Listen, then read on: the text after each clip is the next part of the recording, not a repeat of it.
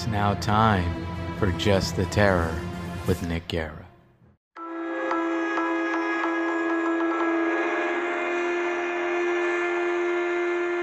The Wave. Back when I was maybe six or seven years old, I used to sleep over at my grandparents' house a lot. But this one particular time in January brings back some scary memories. We were about to head over to my grandparents'. I had forgotten something in the house, so my dad and I ran into our house while my mom and little brother waited in the car. He told me to go get what I was looking for while he was on a phone call with a customer. I only needed one thing to take with me, and that was my favorite stuffed animal that I had since I was maybe one. I ran to my dad to tell him that I had gotten what I needed, but he was still on the phone. I was bored waiting for him, and I looked out the kitchen window into our backyard and just waved. Why? I don't know. Kids do the weirdest things. However, the creepy part sets in when I see a hand with a pair of black gloves wave back from behind a tree. My natural instinct is to get my dad, but he just told me to stop kidding around. As luck would have it, we forgot to arm the alarm system, and we went out for the rest of the night. Then they dropped me off at my grandparents for the weekend. Maybe 20 minutes goes by, and we get a phone call from my parents saying that our house got broken into. Now looking back, I probably waved at the person who broke into our house.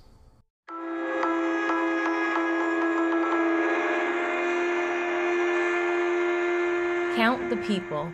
In 1979, my dad was 16 years old. He grew up in southern Arkansas, near Spavinaw Creek, deep in the country. He knew that land better than he knew anything, but my grandmother was still hesitant when he asked to go camping at the creek for the weekend with his friends from the other farms around the area. After much deliberation, my grandmother finally agreed. That weekend, he and his friends packed up, headed to the creek. The group was made up of nine teenage boys ages 13 to 17. When they got there, they spent the day fishing and playing games. It started to get dark, so they started a fire. The sun went down, and it got so dark that my dad could no longer really see the faces of those around him. He looked around the fire and began trying to identify his friends. He could hardly see. He figured out who most of them were, but he was confused by the number of people around the fire. He counted to himself 1, 2, 3, 4, 5, 6, 7, 8, 9, 10. He counted again and again, trying to determine whether he had accidentally counted someone twice. After counting over and over, he began to panic. He thought, Who is this extra person sitting with us around the fire? He didn't know how to tell his friends. He was afraid that whoever or whatever was with him around the fire would be set off by his telling the group and they would hurt them. He finally said to his friends, Count the people. They all muttered, What? What are you talking about? Confused by him disrupting the conversation and say this random sentence. My dad insisted loudly, Count the people. They sat there in silence for a few seconds. They realized what he was saying. They all jumped up and sprinted away from the fire. About 15 minutes, they all made their way back to the fire. They all came back safe. None of them found out who or what was around that fire with them. But to this day, when my family goes camping with my dad's childhood friends, I can see them all looking around the fire and counting the people.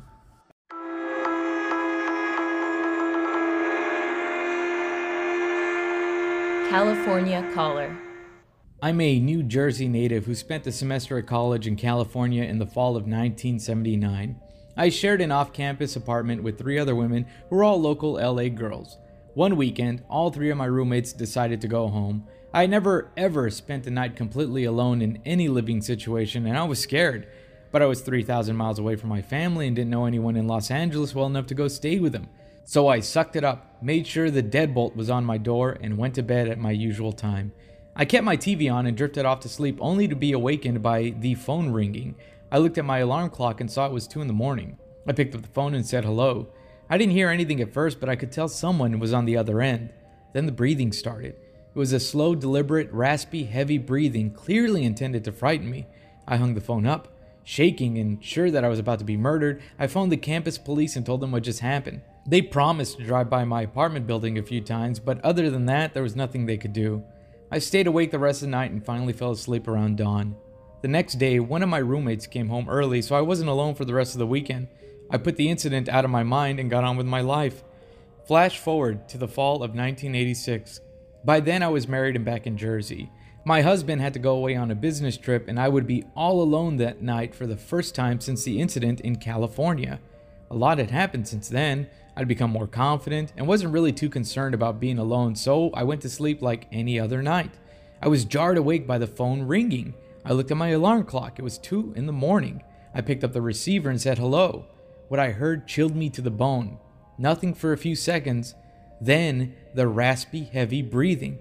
3,000 miles away, seven years later, it was my California caller. I spent the rest of the week at my parents' house.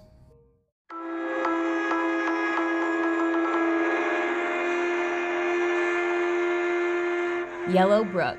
When I was younger, I partied a lot. My college classes were not a priority. I didn't want to be in school. I just went so my parents wouldn't think I was a disappointment. My life was a flurry of alcohol, drugs, and the occasional one night stand. One night I lost a part of myself that I can never get back. My friends, Lewis, Gage, and I were driving around. Sitting in the back of Lewis's minivan, I tried my best to ignore the horrible music blaring from the speakers. Gage passed me a joint from the front seat and cracked open a beer. Lewis said, Pass me one of those. Gage answered, Not while you're driving. The last thing you need is another DUI. I took a drag. When's the acid supposed to kick in? Gage shrugged his shoulders. Soon. It's been an hour since you took it. Uh, where are we going? Lewis answered. Nowhere in particular, Roy. Then Gage suggested, We can walk around Yellowbrook for a bit and kill some time. I gotta take a piss anyway.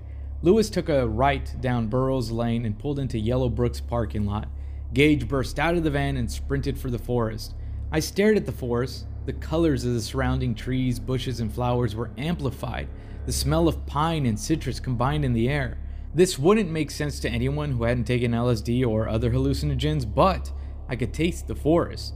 Lewis yelled out, Are you done, Gage? You're taking forever. Gage came running out of the woods, struggling to button his pants back up. I, I found a trap door by a tree. I heard someone from the other side crying and begging for help. Lewis was like, Stop lying. Gage gestured towards the woods. Go check it out if you don't believe me. Lewis and I followed the path. The birds chirped their song and the lilies looked like they were dancing. As we walked past them, we came across a green door covered in moss, twigs, and dead bugs. Lewis rolled his eyes. Are you sure you're actually hearing someone or you just messed up? Please, help me, a frail feminine voice pleaded. Gage went to open the door. It's okay, we're gonna help you. Lewis grabbed Gage's arm. Stop. This could be a trap. Don't you think it's a little too convenient that all of a sudden we hear a woman screaming for help? I mean, it could be some psycho trying to bait us. The woman cried out, Please help me. A man put me here. I haven't eaten or drank for days. Gage rubbed his temple. We've got to do something. We, we can't just leave her here. Lewis said, we, we can go to the cops. Gage jerked his arm free from Lewis's grasp. What if she's dead by then? Huh? By the time we get help, she's dead. Lewis ran his fingers through his hair in frustration. They're better equipped to handle this situation. Besides, we're all high right now. I don't want to risk getting busted just because you think you hear someone begging for help. Gage pushed past Lewis and struggled with the door. He cleared away the brush and discovered there was an old rusty lock on the handle. Damn, we gotta break the lock somehow. I scanned the area and spotted a large rock next to Gage. Use the rock next to you to break the lock, man. It's all rusted. You'll probably break it with a couple of blows. He struck the lock and it broke off easily. Underneath the door was an abyss of darkness. He pulled out his keychain and used the mini flashlight attached to illuminate the dark. A naked woman laid on the ground. Her hair was caked with dirt and blood. Her eyes were sunken, buried in an ocean of purple and blackened flesh. Her nose was twisted in the opposite direction. Dry blood was underneath her nose and at the corners of her mouth, where her lips were torn and swollen. Bruises and cuts covered the rest of her body. Gage jumped down into the hole and approached the woman hesitantly. Can you walk? The woman wiped tears from her eyes. No, I, I think one of my legs is broken. Gage answered, Okay, I'm gonna pick you up, and my friends are gonna help lift you out. As Gage got closer to the woman, my heart pounded rapidly. A horrible tightness formed in my chest, my stomach twisted in knots as an overwhelming sense of panic and dread consumed my body. Gage bent down to pick up the woman. She grabbed a hold of his arm and tore it off in one swift motion. He dropped to his knees and clutched the area where his arm had once been. He stared at the once incapacitated woman as she stood over him, feasting on his severed arm like it was a giant turkey leg. Yellow liquid oozed from her mouth as she ate, dissolving the limb. I don't know what I was looking at anymore, but I knew that I was frozen in fear. Lewis started to run. Let's get out of here. The message was delivered, but the rest of my body didn't get the memo. I couldn't take my eyes off of what was happening. Then all of a sudden, the door slammed shut. I pulled and I tried to open it, but I couldn't get it to budge. I banged on the door until my fists were bruised and cut. Helplessness washed over me as I could do nothing to save Gage. Tears spilled down my face as I listened to the sounds of screaming and ripping of flesh and breaking of bones. I snapped back to reality and ran for the van. At the police station, Lewis and I were scared stiff. Now, the police didn't care about the drugs, the focus was the woman and Gage. We told them that we found a woman calling out for help beneath a trap door in the woods. Gage opened the door, jumped in, twisted his ankle very badly when he hit the ground. The cops found the door, but they never found Gage or what had taken him. Lewis and I were prime suspects in the disappearance, since we were the last ones to see him. Eventually, we were let go because there was no evidence Lewis or I had harmed Gage. Even though we were innocent in the eyes of the law, in the eyes of the public, we were guilty. The rumor that floated around campus was that Lewis and I were Satanists and we sacrificed Gage. Some of my professors were visibly uncomfortable around me. Some even suggested that I transfer schools. Gage's family held a vigil in his honor. I made the mistake of showing up, and it was made perfectly clear that I was not welcome there. His family also had the police in their sights. They publicly criticized the lack of effort to find their son, and they claimed that the police knew what had happened to Gage and were covering it up for some reason. The family announced if the police wouldn't help them, then they would conduct their own investigation and find out what happened. Gage's parents, along with a few other family members and friends, went into Yellow Brook determined to find answers. They found no leads, after the failed search, the family moved across the country. After the incident at Yellowbrook, I took school seriously. I needed to pour myself into something to keep my mind off of what happened to Gage. From then on, I stayed sober. Drugs were just another reminder of what happened. I graduated, got a good job, and started a family. As for Lewis, well, we soon drifted apart after everything happened. He dropped out of college and just got a job at a gas station. A mutual friend had a drink with him at a bar a few years ago. Lewis was sickly thin, about half of his teeth were missing, and those that remained were yellow and rotten. He was still working terrible jobs and had a few illegal side hustles going on. Out of curiosity, one day I looked him up and found his obituary. Overdose was the cause. I wish I could have done something more to help him. Twenty years later, the fear of that night still haunts me. I buried what happened deep inside me for so long I had almost forgotten about it until I saw on the news that a group of college students went for a hike at Yellowbrook. They claimed to have heard a woman begging for help beneath a trap door. One student opened the door, jumped in the pit, the door slammed shut. The other students were not able to get the door open again. When the police investigated, they didn't find the student nor the woman. The other students are the only suspects in the case. So please, for your safety and my peace of mind, stay away from Yellowbrook.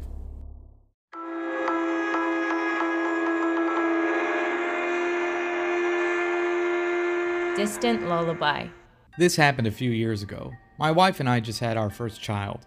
As new parents always are, we were always on guard and cautious, especially at night.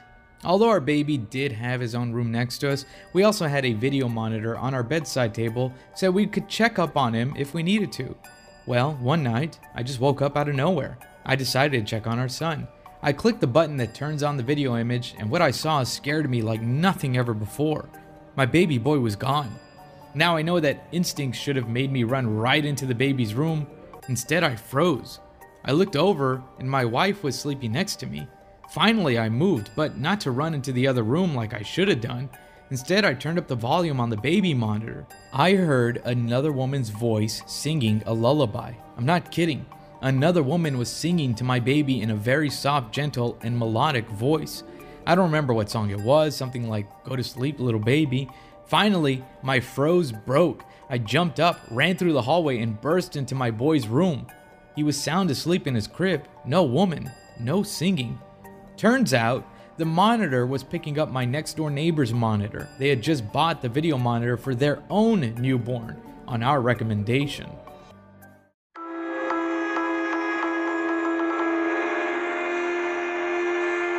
It does not want a name.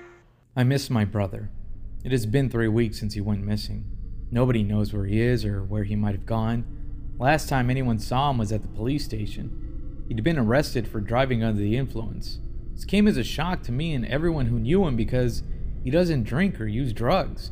He doesn't even drink coffee, and I know he'd rather suffer through a headache than take an aspirin. But apparently, on the night of May 24th, he drove his car into the middle of someone's yard in a neighborhood not too far from our home and started revving the engine. It was loud enough to wake up the entire neighborhood. When the police came, he wouldn't get out of the car. He just sat there, staring at them through the windows as he continued revving over and over. He didn't resist when they broke down the driver's side window, unlocked the door, and pulled him out. He was even cooperative to a point, though he refused to speak. When they asked him who he was, what he was doing, where he was going, how much he had to drink, he just stared at them, expressionless. They decided to tow his car and toss him in the drunk tank to let him sleep it off. But he didn't sleep at all.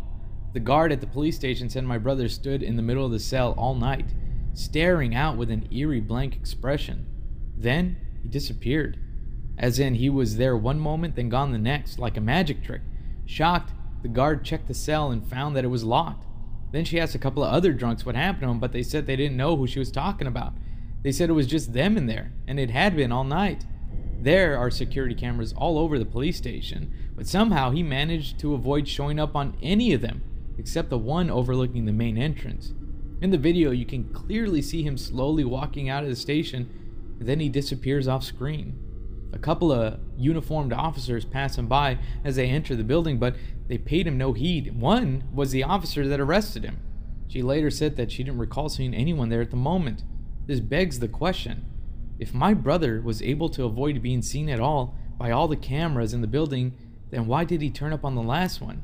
In the video, he walks right through the center of the shot as if he's deliberately trying to be seen. He seems to even look up at the camera, though to be honest, it's more like he's looking through it, straight at whoever's watching. From there, it's as if he ceases to exist. There are no other traces of him either. Search parties have all been unsuccessful. He's just gone. In our small community, there's been nothing but talk of his disappearance. This has unfortunately led to a lot of gossip and rumors. Some people are saying he was on the run from a malicious, esoteric organization which he had bad dealings with. They said he bribed the police as part of an elaborate plot to disappear without a trace. Others say he was on a new designer drug that somehow enabled him to sneak out of the police station undetected. Still, others say he renounced his life and joined the Amish, and that they're keeping him hidden in some lonesome barn somewhere. I don't know if there's any truth to these stories or not. I just want my brother back. We all do. His friends and family, and everyone he loves. My parents are inconsolable. It's as if time has stopped inside the small apartment where we live. The door to my brother's room remains closed as it has since he disappeared. I peeked inside it once, about a week ago, thinking about him. It was, as he left it, Spartan, with just a bed, a writing desk with his laptop sitting on it, and no other furnishings or decorations. The bare white walls seemed to echo its emptiness. Looking at the laptop made me tear up as I recalled how he and I argued over how loud he typed. When he wrote, he pounded the keys hard and fast, making a sound like a machine gun. The sound carried into my room, impossible to ignore. He and I would fight and scream at each other over it, but in the end, he always resumed typing the exact same way. He said, I had to get these thoughts out of my head. I have to get them out as fast as possible, or, or else I'll lose them forever. He typed all day and all night. It nearly drove me crazy. I, uh, I have to admit that it is nice to finally have some peace and quiet, though I'm ashamed to say I feel this way. As I lay in bed during yet another night of no sleep, I stare at the ceiling in my darkened bedroom. The shadows seemed to swirl around up there, black on black, darkness upon darkness, curling into a deeper darkness still. Then I hear something. It sounded typing, a staccato rhythm, heavy, clacking away, just like my brother used to. That's impossible, is it? I slid out of bed into a pair of shorts and a shirt, then crept through the darkness of my bedroom toward the door. I heard someone whispering beneath the sound of typing. My brother used to talk to himself while he was writing, and I could sometimes hear his underbreath whispers from my room. But it didn't sound like him, it sounded like someone else. I opened the door, and I heard the sound of typing echoing off the walls in the hallway. It's so loud, I'm surprised it didn't wake anyone. But then again, natural sleep doesn't come easily in our household these days. Mom finds her way to nightly unconsciousness with pills, and Dad with booze. They're both likely dead to the world until the drugs run their course. The typing seemed to intensify as I approached my brother's door. There's a faint light coming from under it, spilling into the hallway. It's a pale blue light, like that from a laptop screen. I held my breath as I reached for the doorknob, but then I decided to knock. I rapped upon the door, lightly but firmly. The typing stopped. In a voice that was meek and strained, I called out my brother's name, but there was no response. My hand was trembling. I reached for the doorknob and started to turn it. The latch bolt slid out of the strike plate, and then the door opened an inch, two inches, three. The glow from the laptop screen reflected off the walls, casting a spectral luminescence throughout the room. I saw my brother's bed, then his desk. A dark silhouette was sitting behind it. I heard my brother's voice say my name, yet it was not his voice. It was different somehow, empty, hollow. He said, Come see what I've written. I wrote it for you in particular. His strange use of the phrase in particular frightened me for some reason, though I don't know why. I walked toward the silhouette and looked at the screen. I considered placing my hand upon his shoulder, but decided not to. Standing behind him, I leaned down to read what he had written. Despite the amount of typing I heard, which went on for at least a few minutes, there was only a single sentence written upon the page. It does not want a name. I shook my head and scoffed. I asked, What does that mean? And for that matter, where have you been? Mom and Dad are beyond worried, and me as well. What's going on? He turned his head to look up at me, but his face had disappeared. His eyes, nose, and mouth all obliterated beneath a smooth surface like that of a mannequin. The laptop screen turned off, filling the room with darkness. I couldn't see anything as I heard him scoot back from his desk and stand. I instinctively took a step backward. He said, It's safe. But the voice wasn't his. It was robotic, devoid of emotion or inflection. It's safe, it's safe, it's safe. I turned around to run, but found myself encircled in shadow, which somehow formed a solid wall around me. No matter how hard I pushed, I couldn't get through. He said, It's safe. He's standing right behind me now. I was like, No, please. He placed his hands upon my shoulder and I jolted upright. For the briefest moment, I caught a glimpse of the universe before it formed, before the Big Bang, when pure nothingness filled the infinite void. A primordial emptiness, devoid of matter or substance, yet somehow alive. Full of emptiness, or empty of fullness. The result is the same. It's safe. I started understanding something. A tiny piece of this nothingness still exists. Somehow it escaped being destroyed by the event that formed the universe. It desires a return to the way things were when nothing was all that existed. I heard a steady humming sound like white noise rising all around me. I reached up and touched the smooth surface where my brother's face used to be. It's still him inside. I could feel it. But it's as if his essence is draining away. I was losing him more and more, moment by moment. I felt the urge to follow, to pursue him down into the black hole of nothingness. I thought of my parents. How sad they'd be if both their children were missing. But then again, it's only a matter of time before they join us too. Then we'll all be together, forever. I look up to where his eyes would be and nod. He puts his hand on my shoulder, and we sink into the shadows, becoming one with the nothingness, together.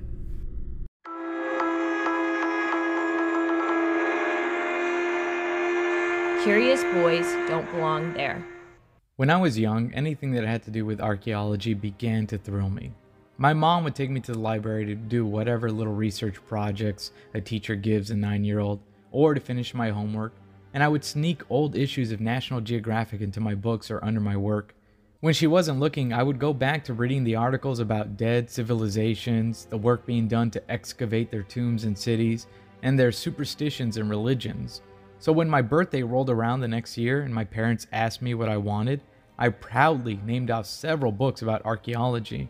And a few days later, I was given my birthday present three big and heavy books about ancient societies that lived in North and South America and the Caribbean.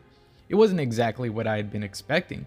I thought I had explicitly asked for books about ancient Greece or Egypt, Regardless, this was something new and exciting, and the books were about these people and excavations that had occurred for each respective society.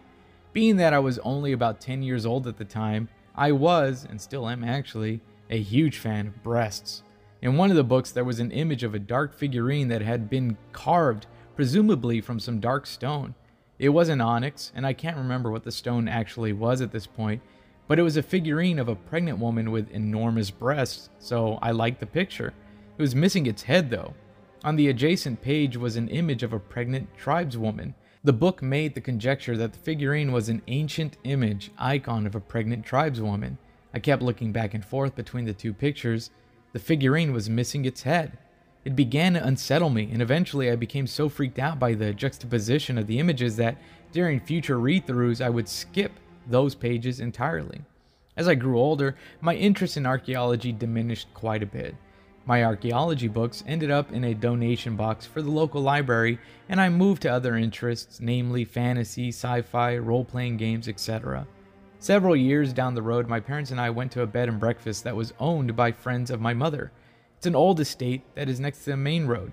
There's the main house where the bed and breakfast is operated, a carriage house, and about 50 yards away, another smaller house, which is where the owners, my mother's friends, live. The estate is on an enormous old plot of land and, despite being next to the main road, is surrounded by apple orchards. My parents took me there for my 16th birthday. Just what every 16 year old boy wants, right? They were going to let me drive up and back though, since I had just gotten my license, so I acquiesced and went with them. The place was amazing. It was enormous. There were stories of ghost sightings, all sorts of history surrounded the area. The houses on the property were all around 150 years old, and the orchards were awesome. The staff at the B&B were really cool. Everyone was laid back. One of the cooks was Serene, a thin black woman. She was very pretty but distracted, flighty, and she had this really thick island accent.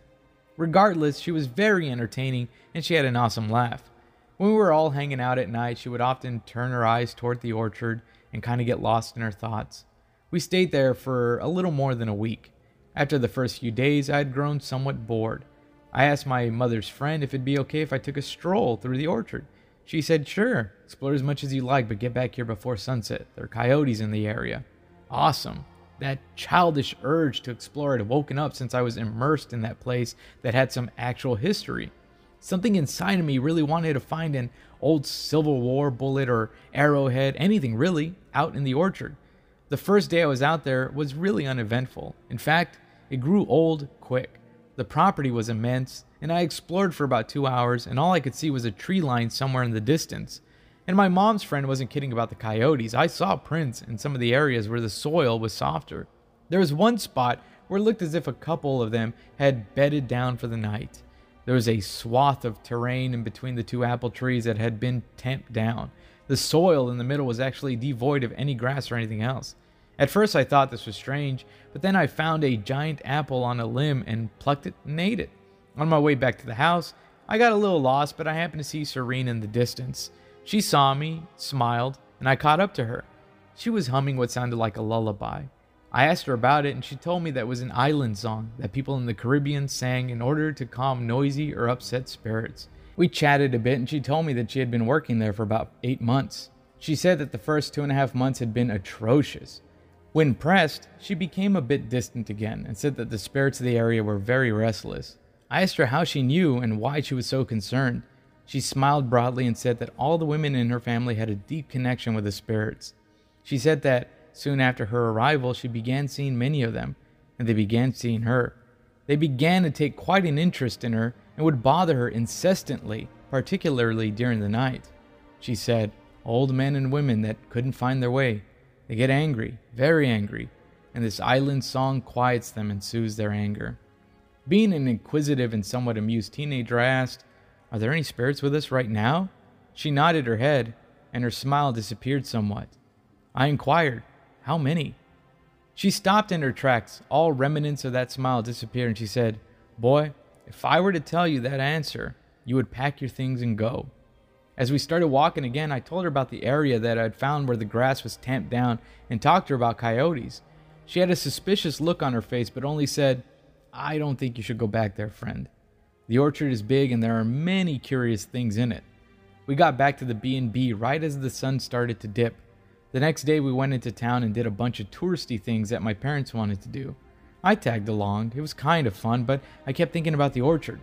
In particular, that one spot in the orchard. We got back after dark, and just as my mom's friend had said, we could hear coyotes howl. It rained that night.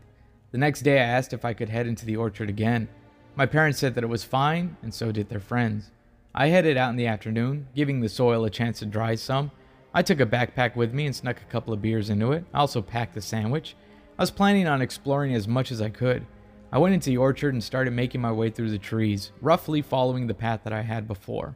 I walked for a couple hours in one direction and eventually got to some sort of property line.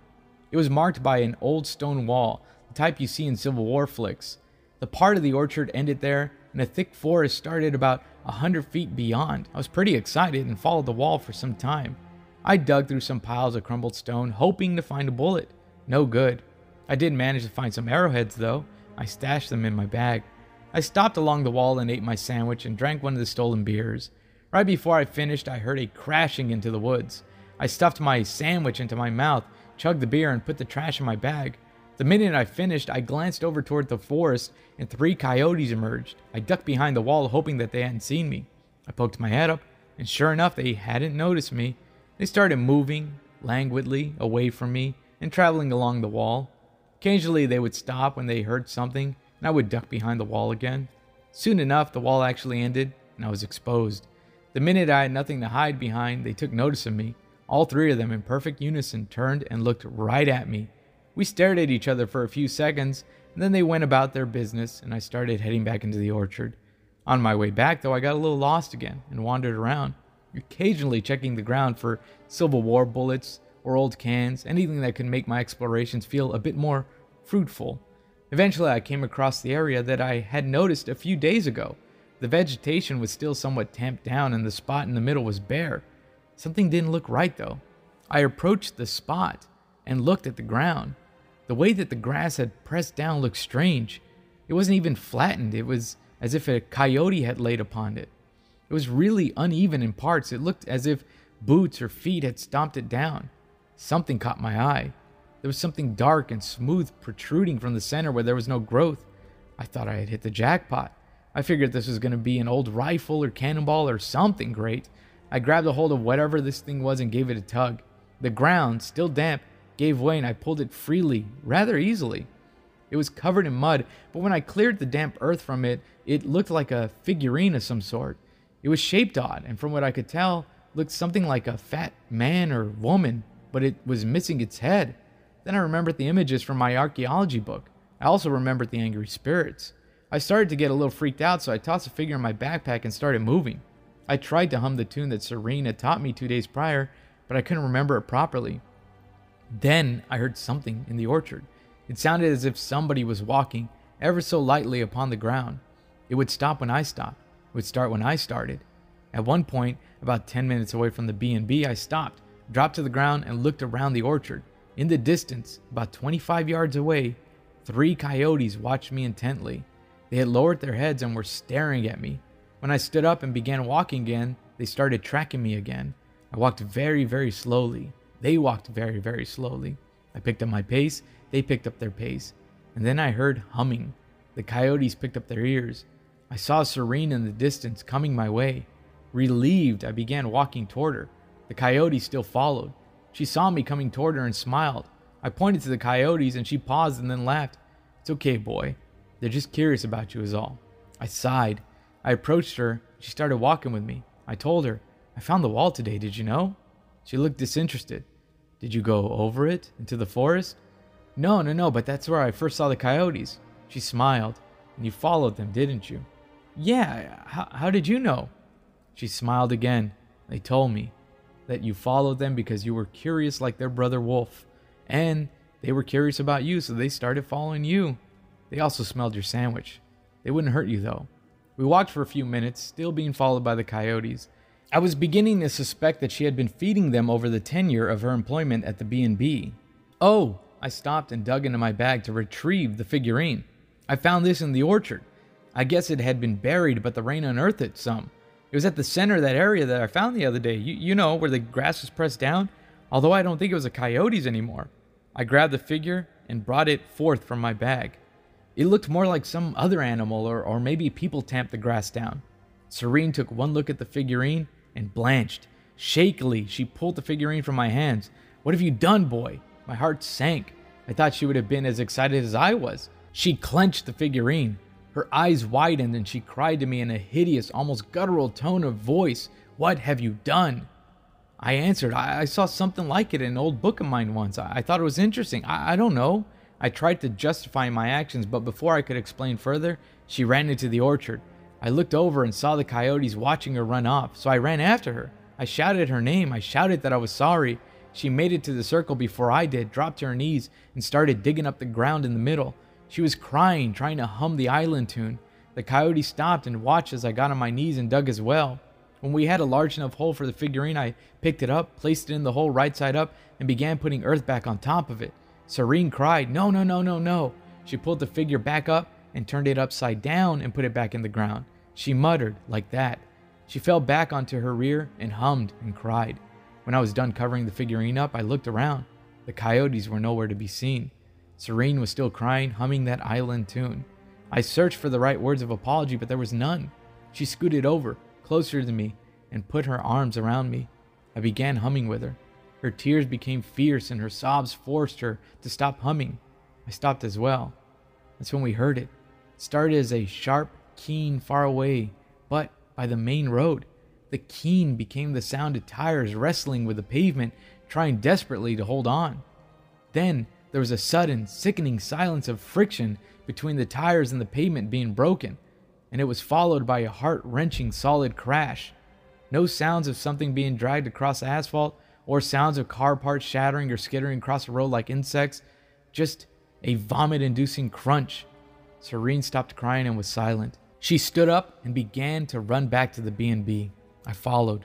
But by the time we're at the edge of the orchard, close enough to see the guests at the B&B, my parents and their friends included, standing in the groups on the grounds, we heard the sirens and saw the smoke. The car had somehow left the road and hit a tree across the street from the B&B.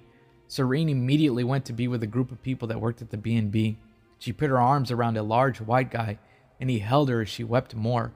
I found my parents as the ambulances showed up. The fire truck actually pulled into the driveway at the B&B. Everyone was anxious to know if the driver was okay or if there had been passengers or if there were if, if there were okay. My parents' friends went and spoke with several of the firemen and the EMTs. When they returned, they urged everybody to return inside. The EMTs had informed them that it was rather gruesome and none of us should be around to witness them extract the body from the vehicle. I didn't see Serene again that night. The EMTs and the firefighters worked for several hours. I was watching from the bar when they moved a large black bag on a gurney from the crash to the ambulance. The bag had a very distinct profile. You could make it out even under the material. I told my parents my story about the coyotes, and they left me out the hook for taking the beers. In fact, they let me have the last one out of my pack because they thought that I was frightened by the accident. When the ambulances began to leave without lights and sirens, my parents' friends went outside to talk to the few remaining firemen. A large white man came out of the kitchen and entered the bar as I stood by the window and watched. He approached me and sighed. Terrible thing, isn't it? I looked up at him. Yeah, I wonder what happened. He grimaced and said to me, There are many bad things in the orchard. He nodded at me and continued, You understand that Serene's upset, right? You know why. I shook my head. The spirits will be very angry now, very angry. I nodded. Tell her I'm sorry. He considered it. And before turning to leave, he replied, The orchard is big, and there are many curious things in it, but curious boys don't belong there. He left the room as my mom's friend returned. That's a horrible thing to hear, said Scott. His wife, the other owner, replied, Tragic. My parents stared for a moment. The fire truck had left. My dad asked, What happened? I said from the window, A pregnant woman was beheaded and died in a crash. They turned to look at me. How did you know? asked my mother's friend.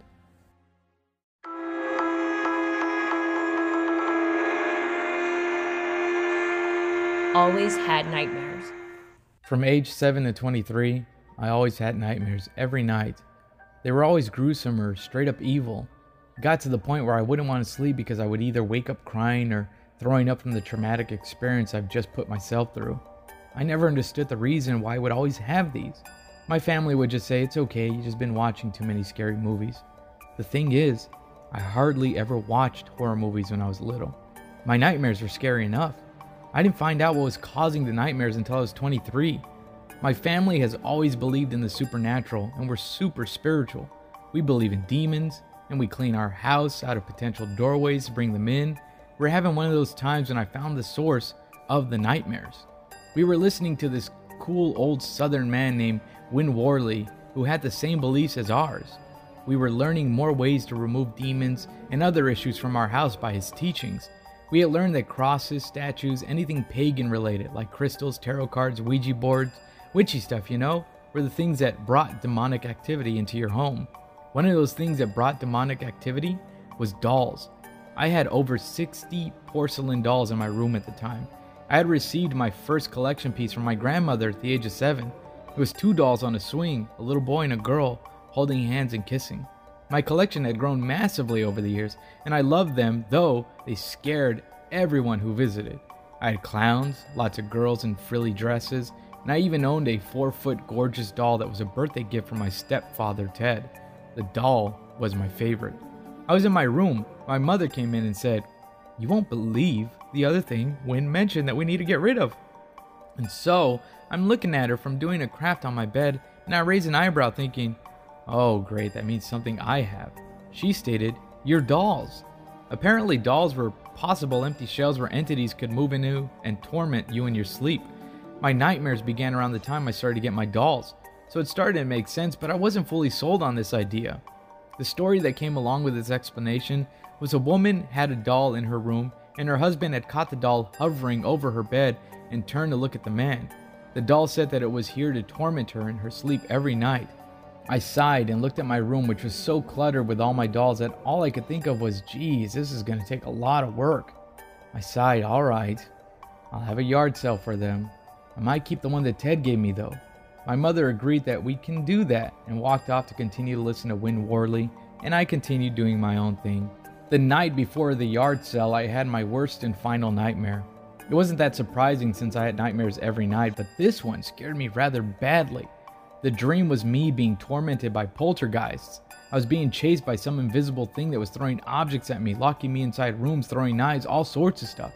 At one point in my dream, I was running outside and I had a water ball in my hand, and the lid had become unscrewed on its own accord, and the water started to float out of the bottle and form a head attached to a really skinny long neck.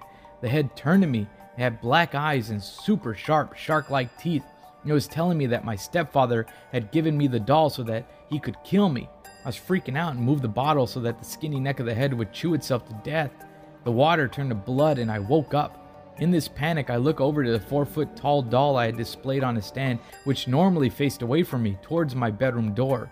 Its neck was turned, so it was looking at me. The doll winked at me. Actually winked, and the head turned to look back in its normal direction. I flipped out, got angry. How dare this thing torment me and give me such horrible nightmares when I was going to spare it? I got out of bed, started grabbing my dolls, wrapped them up in a blanket, and shoved them into garbage bags and took them outside. I was cussing them all out in the driveway and got a hammer and smashed them all to pieces and threw them away. Then I cleansed my house now that they weren't in there anymore, and whatever was inside the dolls wouldn't come back inside. I stopped having nightmares. But what made me realize that this wasn't just a coincidence was when my best friend bought me two little skeleton bunny figurines that I had put in my room. Not even one night of them being in my home, I did have a nightmare. I threw them away, and I never had another one. So just throwing this insane idea out there, if any of you are having nightmares, could be something in your home causing it.